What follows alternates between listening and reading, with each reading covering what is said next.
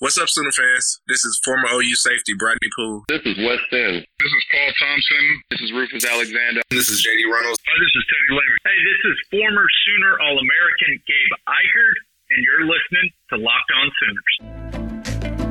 You are Locked On Sooners, your daily podcast on the Oklahoma Sooners, part of the Locked On Podcast Network. Your team every day.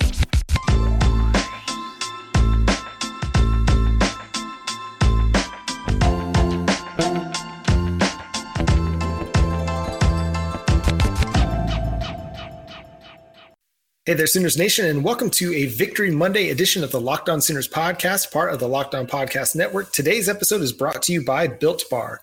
Go to builtbar.com and use promo code Locked On, and you'll get 20% off your next order. Go to builtbar.com. Thank you so much for joining us. My name is John Williams. You can follow me on Twitter at John9Williams. And joining me today, as he does every day, is former Oklahoma Sooners offensive lineman David Walker. You can follow David on Twitter at D underscore walk74. You can also hear him on the Iron Horse podcast. David, we got another big W to talk about.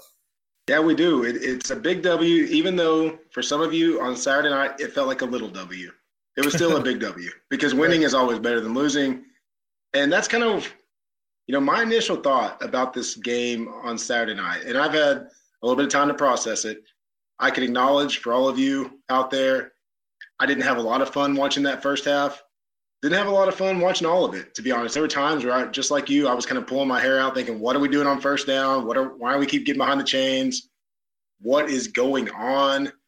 But this was a big win because there's been a ton of things going on off the field distractions, COVID cases, guys out, coaching changes, coaches with COVID, Bob Stoops showing up at practice. There's been so much that's gone on the last week and a half with the West Virginia cancellation or the postponement, all those things that winning this football game was a huge positive. No matter how you felt about it going down, right? That's like your mom telling you, hey, I need you to take this medicine. It's going to be good for you. Tastes really bad going down. But hey, you know what? If it if it uh, produced what it needed to produce, it was a, a, success. And that win, while it might not have been the most beautiful box score you've ever seen, I think it was a, a really positive night in Norman.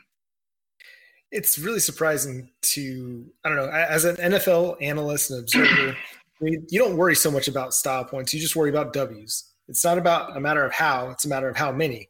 And Oklahoma, they got the win you know, yes, it wasn't it wasn't pretty. The first half was not what we've seen from Oklahoma in the last five, ten years of Oklahoma football. But ultimately, comes down to they got the W. I think you made an excellent point there with everything that's transpired and all the different things that they've overcome in the last week and a half. They really had to come out of this thing just to get it, just to get a win. I mean, it, it was a win just to show up and play the game because we saw with the Baltimore Ravens, everything that's transpired with them in the NFL, they've had games pushed back and postponed, and you know the schedule's just been put up in. in there's been so much upheaval to their schedule for Oklahoma just to even get on the field on Saturday night had to feel like a win in and of itself, and then to double down on that to be able to come out with a win again huge i mean it wasn't always pretty but they did enough against a baylor team that was outmatched although you know the defense for Baylor looked absolutely phenomenal in the early part of that game. It, it was a team that was outmatched, and Oklahoma did what they had to do to win, and they won by double digits. Yeah, and again, John, this goes back to, and we've talked about this previously, and we're going to talk about it tomorrow with Ari Temkin of Big 12 Radio on Sirius XM as well. I want to get his perspective on it as it relates to Iowa State. But when it relates to Baylor, Baylor played Oklahoma really tough twice last year. Baylor felt like in both of those games they should have won. And yes, Matt Rhule left for Carolina. And yes, Dave Aranda came in. But the bulk of that defense, they felt like, hey, you know what? We can play these guys. We can get after these guys. And they had confidence coming into Norman. And let me make you guys feel a little bit better about this outcome against the Baylor Bears. Because if you're just looking at their record and you're saying, oh, they're two and six, they're not any good, we, struggle with them all night. Well, let's look at their season schedule here. They won 47 to 14 against Kansas. That was their, I mean, that's Kansas. So we'll just chalk that out, throw that out. They go to West Virginia, lose 27 21 in double overtime. They lose to Texas 27 to 16 in Austin. They lose 33 23 to TCU, lost by 10. Lost by seven at Iowa State. You know who else lost by seven at Iowa State? That's right, your boys, the Sooners. Then they go to Texas Tech and they lose 24 to 23. Then they beat Kansas State by one point. You know who lost Kansas State? Your Sooners. So then they come to Norman and they hung in there. So you really shouldn't be surprised. They've been competitive all year long, guys. And when you look at the box score and you look at the stat line, Oklahoma has the most decisive win over Baylor this season. So that 13 point margin that you're not feeling too hot about, that's the best anybody's done against Baylor this year.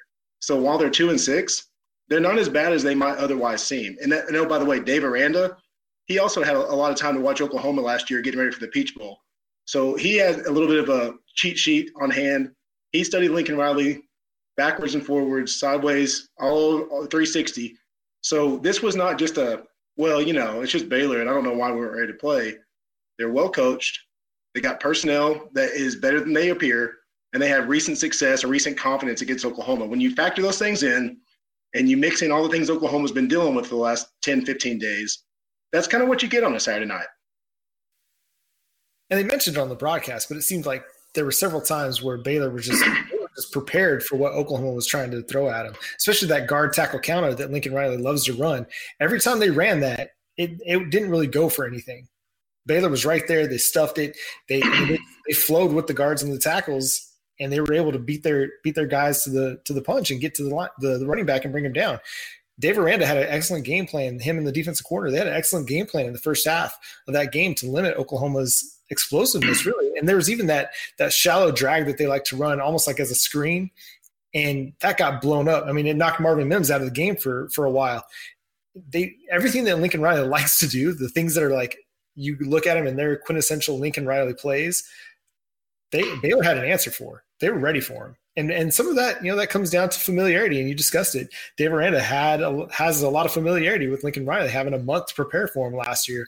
And then again had a little bit more time to prepare for him this year. And that's a baylor defense that's on the rise. And i think you know matt rhule kind of set the stage for a culture shift at baylor. And even though the offense hasn't been very good this year for baylor that defense has been pretty good. If they've got even adequate or above average offense out of Charlie Brewer and the rest of that very young offensive group, their record's a lot better than the two and six that we see him at. No doubt about it. And Charlie Brewer is a capable quarterback. And yet, even a capable quarterback like Charlie Brewer could get very little accomplished against Oklahoma. Matter of fact, the most impactful thing Charlie Brewer did, in my opinion, the whole game was hit Tre Norwood out of bounds into the equipment stand and not get a personal foul. Like that to me was the most impressive thing Charlie Brewer did all night.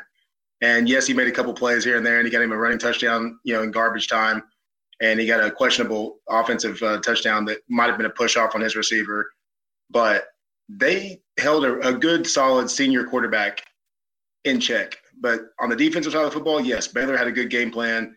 It was kind of the the perfect storm to me of guys playing with an edge, guys coming out, you know, with nothing to lose, playing with house money, playing with some confidence and some swagger based on previous matchups, and having a coach that's like we said, schemed Oklahoma up recently in the Peach Bowl. And yeah, I think that you know the, the most encouraging thing to me though, John, is that that game that we just saw Saturday night was a loss any time in the last 10 years at Oklahoma. Yep. That was a yep. loss. Absolutely. Period. I mean, the offense could never struggle like that without being down three scores mm-hmm. and without without having to come back from some furious rally. And you can go all the way back to the Landry Jones days or the Sam Bradford days. Like if Oklahoma struggled that badly offensively, they that was one of those. I saw somebody on Twitter call it one of those twilight zone games Oklahoma has once a year.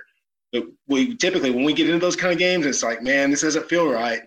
That game usually is the game we lose that we're not supposed to. So the fact that they won going away in a game where the offense was that that pitiful at times, that's a huge uh, a huge development that can't be understated. That the defense carried this football team to an like I don't want to say an impressive win, but it was an emphatic win, even though it ended up being 27 to 14.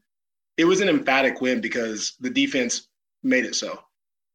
Yeah, and it was just 27 to 7 going into the final five minutes of the game where Oklahoma just kind of went into prevent mode and like, all right, we're just going to let you kind of dink and dunk it down the field. And, and Baylor was more than willing to just do that. And yeah, you know, they got 14 points on the board, but it never really looked like a 13 point margin. I feel like the, the game was much more out of reach than that. And we'll continue talking about the Oklahoma defense coming up in the next segment. We're going to spend some time digging into some of the issues that we saw on, on Saturday night as well. And later on in the show, we'll give you our three stars of the game. And I, I can't believe I lost the hype movie of the week again. I can't believe it. I had that one. That was the I was winning that one, you know, until the final minutes of the game. That was ah, I'm gonna get it one day, David. I'm gonna get it, David. I'm gonna get it. John, I thought you had it. I looked at the poll, and you know, I, I must have Gladiator must have gone on a, a two-minute drive, you know, to win the game. I think I had to convert some fourth downs.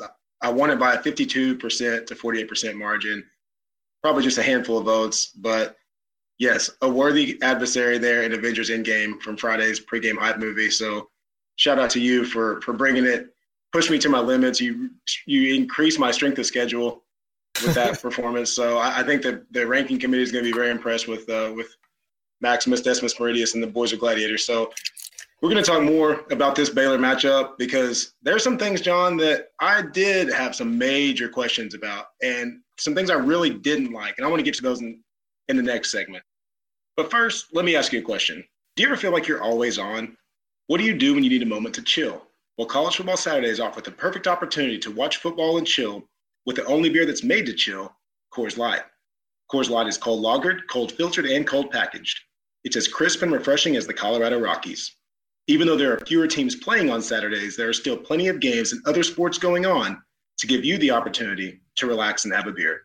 So whether you're having a beer with friends, cooking some meat on the grill, winding down from working in the yard, or watching a full slate of college football games on Saturday, make sure you reach for the official beer of watching any sport or team just to have a beer. So when you want to reset from a long workday or to enjoy while taking in your favorite team, reach for the beer that's made to chill. Now get Coors Light and its new look delivered straight to your door by going to get.coorslight.com. Celebrate responsibly. Coors Brewing Company, Golden, Colorado. March Madness is right around the corner. If you want to win your office pool, you need to stay caught up with all the college basketball action with the Locked On College Basketball Podcast. Every Monday, Andy Patton and Isaac Shade recap the biggest stories in college basketball, keep you up to date on the NCAA tournament bubble, and get you ready for the upcoming week of games. From the Big East to the Mountain West and everywhere in between, Andy and Isaac have college hoops covered on the Locked On College Basketball Podcast. Available on YouTube and wherever you get podcasts. Part of the Locked On Podcast Network. Your team every day. And now in this segment of the Locked On Sooners podcast, we're going to spend a little bit of time talking about the Sooners defense. But make sure you come back for Tuesday's episode. We have Ari Temkin from Sirius XM Radio, who covers the Big 12 there. Make sure you come back. He's going to give us his thoughts on the Oklahoma Sooners, what's coming up in the Big 12 title game, and if the Oklahoma Sooners have an opportunity to work their way back into the national championship picture. But here we're going to talk about the defense. David, what did you see from the defense that stood out to you that they can kind of hang their hats on moving forward? I think just the fact that they were able to create turnovers, I mean, that's a huge one, right? I mean, getting a couple of interceptions in a game felt like this time, you know, back in the, the Iowa State game, going into Iowa State, we were having conversations like, is Oklahoma allergic to the turnover? Have they gone into pregame settings and turned turnovers off? Like, are they not capable? They're just going to try to win games without them and see if they can, you know, increase their their curve. Um, but they're forcing turnovers. That's one. They get a couple of interceptions. But I think it's just the the mentality of okay, a three and out from the offense, a negative series by the offense, a promising opening drive that we get down the goal line and kick a field goal, and everybody's kind of like, oh, that's not very fun. And then we're not really excited about a three nothing lead on a 20 yard field goal. But the defense never flinched. Like literally that entire first half, they never flinched. They forced two 47 yard field goals that fell short, which you can call that a stroke of uh, luck or you can call that just good fortune. I don't know, but I think Oklahoma was due for a kicker to to miss a couple against them. I feel like going back to K State, guy makes the kick of his life to to win that game, and so they were due for a kicker to to bust a few. But just the fact they're forcing 47 yard field goals, they are creating field position for the offense. That even when they, you know, Tre Norwood has that big interception, has a great return, gets out to midfield. Oklahoma doesn't doesn't do anything with that offensively. Mm-hmm. Shockingly, gave them half a field and they couldn't do anything with it. But They flipped the field, forced them down in there, and that ultimately led to the, the touchdown right before the half that Rhamondre Stevenson got. So I liked their resilience. I liked their grit. I liked the fact that they were up to the challenge of carrying this football team in prime time because I think that did them more favors nationally than I think most Sooner fans would realize. That the defense being on display in prime time on Saturday night and that being the talk of this program is so rare and so unique and so refreshing that it's not necessarily the negative that you might perceive the score to be. Yeah, one hundred percent. It's it's a team that, given all the things that they were dealing with leading into the game, and all the players that were actually missing for this game, and Nick Bonitto, uh, Woody Washington was out this game. They were having to mix and match with with players that hadn't really gotten a lot of playing time and weren't expected to start at any point in the season. And those players stepped up and played really, really good football. I mean, you, you think of a guy like DJ DJ Graham who ended up with a big interception, but I feel like his coverage most of the night was really, really good as well. They, you know, Charlie Brewer made some big plays, but they, he didn't really have a lot of a lot of areas to throw the ball down the field. Never really had a ton of wide open receivers down the field to throw to. Baylor was making a lot of their a lot of their hay, having a lot of success on some of the shorter to intermediate area, you know, parts of the field. And and so I, I was very impressed just with the defense's ability to just insert guys that hadn't had a lot of playing time leading into the game and get really productive performances out of them. You know, the guy is John Michael Terry. I feel like he was just all around the football all night long. Uh, you know, we, we you know Corey, Corey Roberson. I mean, just these guys yeah. just played really good football all night long. Marcus Stripling, this people who were putting a ton of pressure on Charlie Brewer all night, and it wasn't just the normal guys. I mean, yes, Ronnie Perkins was you know making you know wreaking havoc. Isaiah Thomas had two and a half sacks, an excellent football game from him. But you had a lot of these guys that were, you know, second on the depth chart, third on the yep. depth chart, showing up and and performing. And, yeah. And, yeah, Stokes and, and, to pass down. You had Robert Barnes. You had a Robert Barnes sighting in the secondary, and it was okay. You know, right. I mean, that was a guy that was very much maligned. So yeah, I, I thought the same thing. I, I like the depth. I like the the fact that all the talk about who was going to be missing and how you know it might have to the offense might have to step up because the defense who've been playing so well, how unfortunate it was that you don't have Bonitto and Woody Washington and and even to some extent, you know, a, Buki who is at least, you know, has the experience and has mm-hmm. has played well at times. That you don't have these guys and you're kind of focused on that, but yet this this by committee defense that you know this defense is so maligned over the years. It doesn't have the depth. They don't have enough guys all of a sudden they showed like, hey, we got enough guys. We got so many guys that there's gonna be a guy named Graham get an interception. Everybody's gonna be like, wait, who's that again? You know, or or you're having guys blocking passes. And you're like, well, I, have I seen him this year? You know, and that's that's great. That's what you want. Like you want that kind of depth. You want the the guys, you know, the others that you don't know about. You want those guys to come in and not miss a beat, and you want those guys to come in and excite you. And that's kind of what happened on Saturday night. But for all the positives, there, there's a couple things that I didn't really care for. Um, and one of them was at the end of the half, as well as our defense had played the entire half. We scored the touchdown. It's up 10 nothing. And Baylor comes up and throws an incomplete pass on first down. Oklahoma has three timeouts. There's like 52 seconds left. And they don't call a timeout. They don't force a punt. They don't try to get the ball. They could have got the ball maybe around at their own 40, possibly with 30 seconds or so left and, and one timeout with a chance to try to get in field goal range for Gabe, who had a beautiful 50 yard field goal. Looked like it could have been good from 65 later in the game. But I just didn't really like the fact that, okay, we're up 10 nothing. We got these three timeouts. We got, they, they gave us a gift on first down through an incompletion. I don't really understand why we wouldn't have tried to take advantage of that, why we wouldn't have given Spencer an opportunity to, you know, get a few plays and try to get in that no huddle, see if we can't get in field goal range for the experience of it. Didn't really care for that. And then late in the game, after Charlie Brewer gets the 97 yard drive on the touchdown, which we kind of gave them the we were giving them what we were giving them in that prevent mode. They scored that touchdown, and then Dave Aranda starts calling timeouts. Right, I didn't like that we just kind of conceded to say, well, we're going to actually give you the football back and let you just get some reps in on offense to end this right. game on national television when we have recruits present. I would have liked, and this is again, this isn't going to be me being critical because I think I can come out here and try to be, you know, poly positive in the, in talk about why beating Baylor by 13 isn't as bad as you think, and I and I believe that. But I can also be give you the other side of the coin and say one of the things that has been a criticism of, of Coach Riley is that is there a killer instinct here? Is there a I want to make you we're going to beat you and make you like it instinct? And to end that game, it just kind of felt like for as dominant as that game was, for as as much as we made Baylor's offense miserable, we let them go on a 97 yard drive. And then when they start calling timeouts, when we're just trying to do them, do them the favor, do them the honors of, hey, we're just going to run this clock out for you, get you out of here. They're calling all their timeouts and forcing you to punt, and then they're throwing the football down the field. Mm-hmm. And you just kind of let them finish that out. And on national television, you just showed that we're going to let them dictate how this game ends. And that to me, John, and I might sound like a jerk here, but I don't care because you're Oklahoma and you dictate how the game ends. They're in your house. You're the five time defending champion, and they're Baylor. And I don't care if they have a new coach. I don't care if they're trying to get better. They're Baylor, and you're not. You're Oklahoma, and they're not. And when they start, the first time they call a timeout, I'm saying, screw it. We're throwing in the end zone. We're throwing the football. We're going to go score right here. If we can score, we're scoring. Because, or we're going to punt it to them on our own terms. We're not just going to run the clock, run the ball, and let them call timeouts. I didn't like that because to me, what that does is the same exact thing I talked about earlier.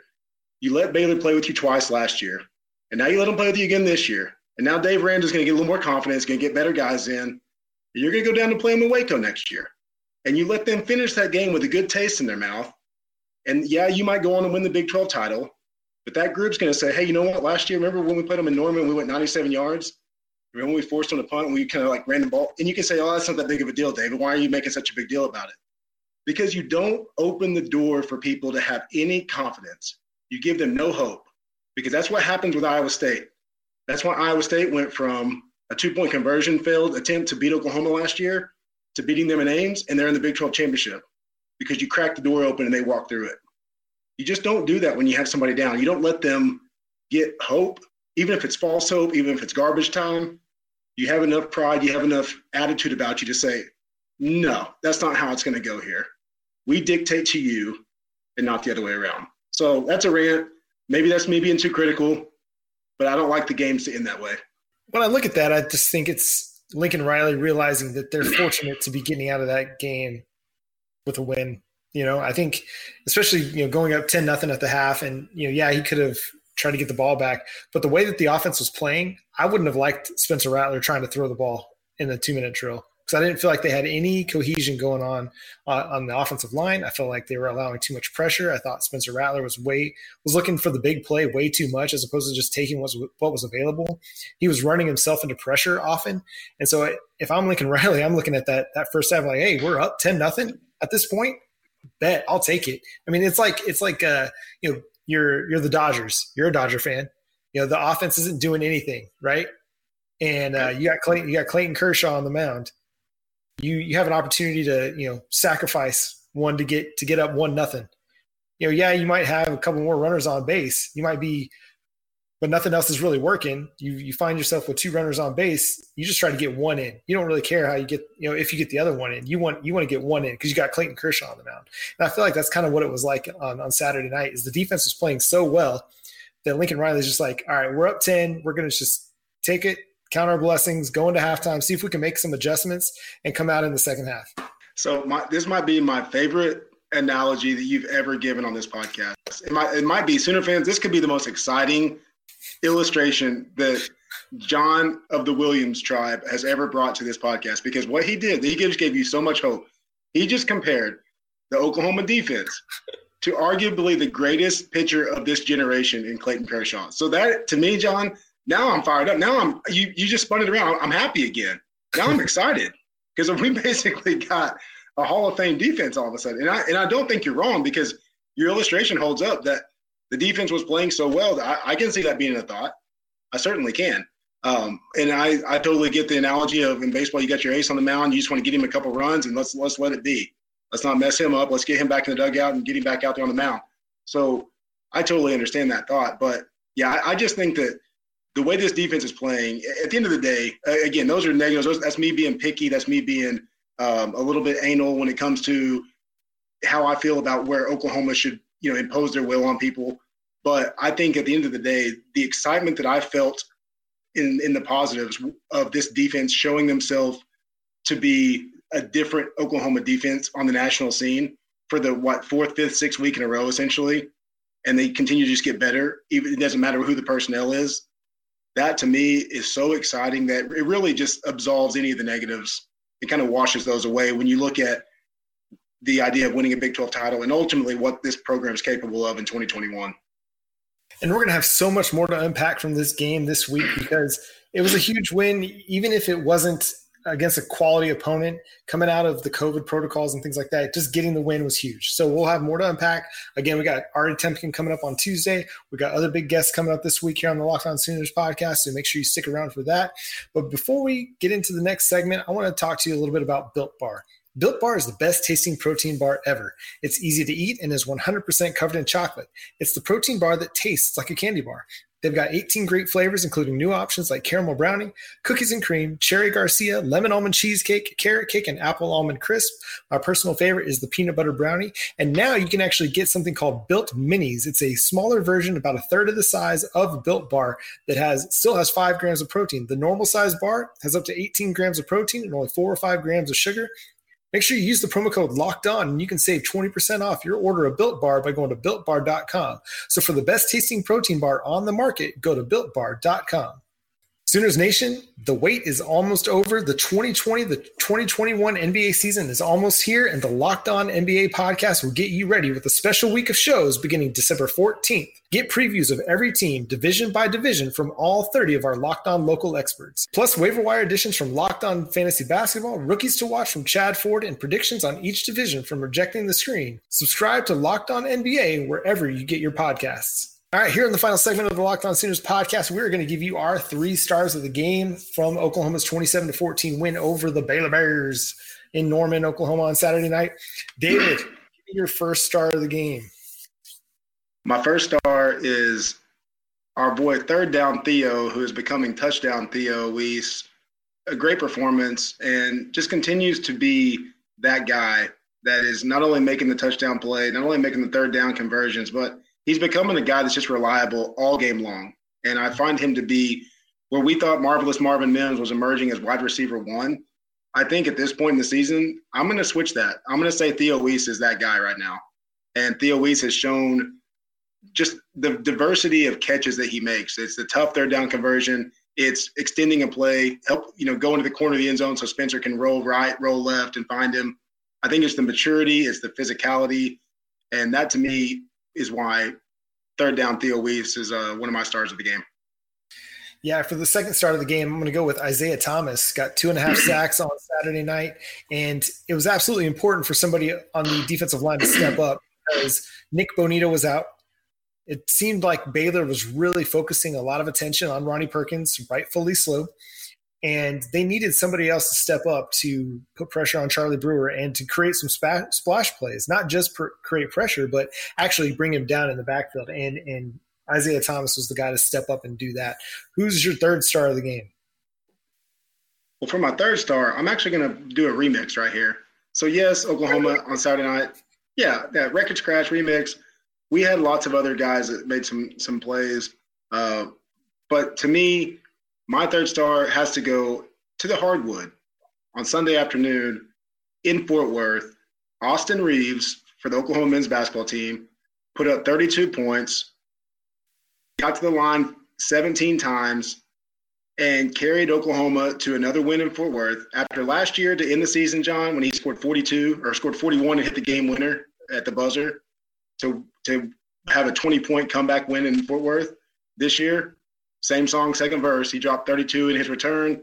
Oklahoma right out of the gate. First, they got a couple games canceled, played one non-conference game. Now all of a sudden they're going on the road to open the Big 12 with one game under their belt and a senior point guard just making big shots, carries himself. Center fans, if you don't watch Austin Reaves play and and put a, it doesn't put a smile on your face, and I don't know what can because the guy plays with an edge. He's a gamer. He plays with gamesmanship. He is um, he just he plays hard and he's a competitor. And this Oklahoma basketball team is going to be a lot of fun to watch. Coach Kruger is going to coach him up. But for me, my third star for the weekend, Austin Reaves for another dominant performance in Fort Worth. the Oklahoma men's basketball team is going to be a lot of fun. They just in the early going, they look a lot like the Splash Brothers out there from Golden State, Golden State, just dropping threes all over the place from a lot of different guys, and that's yep. going to be a lot of fun. You, you need three point shooters in college basketball to be a winner, to be effective, especially when you get into the tournament, because it's it's harder to come by those those layups, middle of the lane, you know, mid range jumpers. You got to have guys that can hit from three, and it seems like the Oklahoma Sooners have a lot of those guys. Uh, David, give me one final takeaway from Oklahoma's win against Baylor on Saturday. My last takeaway on the on the win, John, is that winning sometimes can get lost. You know, some so much of Oklahoma football, the expectations that have been set around here for really 20 years. I mean, go back to 2000. The expectation is if you're playing in Norman and you're favored by 20 plus points and you're a top 10 team, that you're just supposed to, we're going to roll the, the interlocked OU on the side of our helmet out there and we're going to blow them out and we're all going to sit around and talk about how good we played and feel great about it. And that's going to be the basis on which we judge a win.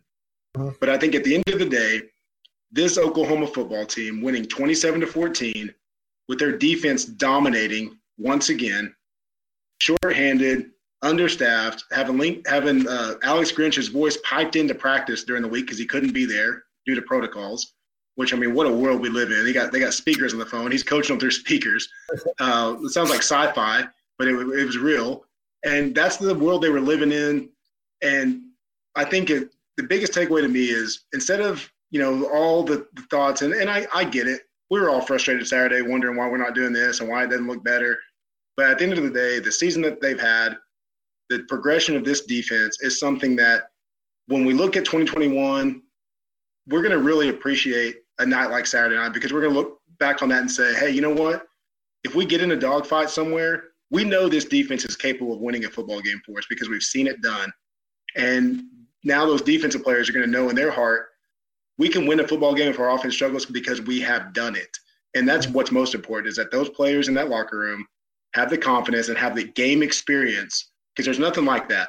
I don't care if it's Baylor, I don't care if it's Kansas State, I don't care. You can just fill in the blank of a school that it's a conference opponent. You your defense won you the football game. You hang your hat on that. You go on down the road and you dwell on that experience when it becomes necessary again because it will.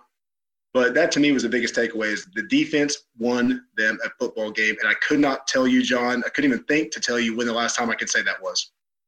It takes a lot of pressure off of the offense to know that they don't have to go out there every single time they've got the ball and score a touchdown. I mean, they don't have to be in a, an arena league football team and put up 60 points every game to win.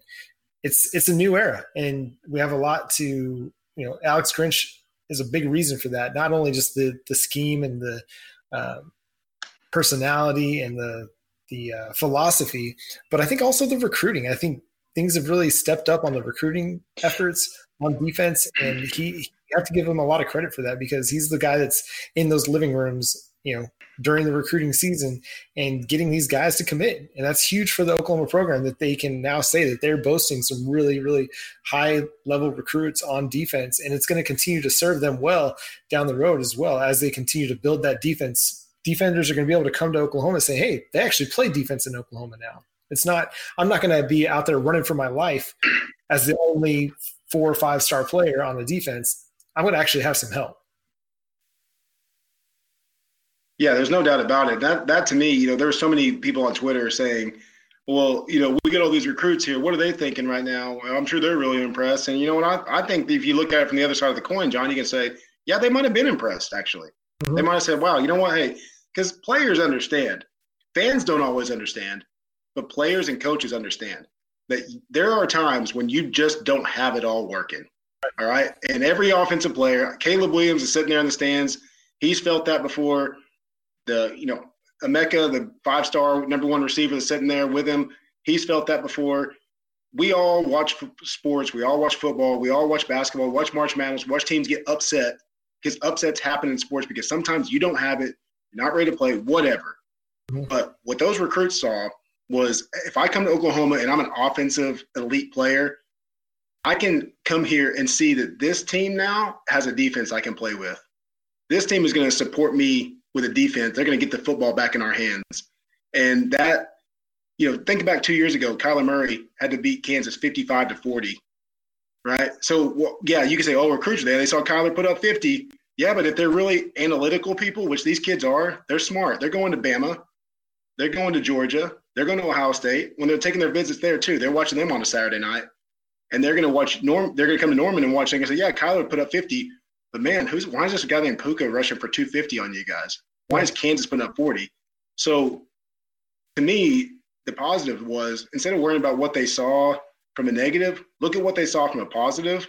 Because I guarantee you, the right kind of kids, the championship level mentality that you want those kids to have, they're going to be able to evaluate that full spectrum and say, yes, the offense didn't have it going. They found a way to get over it, and the defense was amazing. And that, that is just as exciting as anything else. And if you're a defensive kid, you're looking at an Alex Grinch defense that was able to win a game. And that's not been the case for Oklahoma in a long time. And you can say, hey, I, I, maybe I want to go play for that coach. They, they're able to come up with a game plan to actually win football games for this team and not just rely upon the offense. Hey, but that's going to do it for today's episode of the Locked On Sooners podcast. We've got a couple, we got a few great guests coming up this week on the show. On Tuesday's edition, we got Ari Temkin from SiriusXM who covers the Big 12. David, what do we got coming up on Wednesday? On Wednesday, we got Tyler McComas from Sports Talk 1400. On Thursday, we've got Chris Plank of the Chris Plank Show, who's also on SiriusXM's Big 12 channel. Also works out of uh, Norman there on Sports Talk 1400, covering the Oklahoma football every every which way. So yeah, we've got some really great insight for some some national perspective, some local Norman perspective, and it's going to be a lot of fun talking with uh, with Ari and Tyler and Chris as we go through the week. Yeah, and then on Friday we'll have our game preview for West Virginia, where I'll hopefully actually take one of the hype movie of the week challenges from David this week. Maybe this is the this is the time when we go uh, Country Roads, West Virginia. Oh, I got something to say about Country Roads. Just wait for Friday. I've got a little something special about West Virginia. So make sure you are subscribed to the Locked On Sooners podcast wherever you get your podcasts. Follow us on Twitter at Locked On Sooners. Check us out on Facebook, Locked On Sooners podcast. That'll do it for today. We will see you tomorrow with Ari Temkin. For David Walker, I'm John Williams. Boomer. Sooner.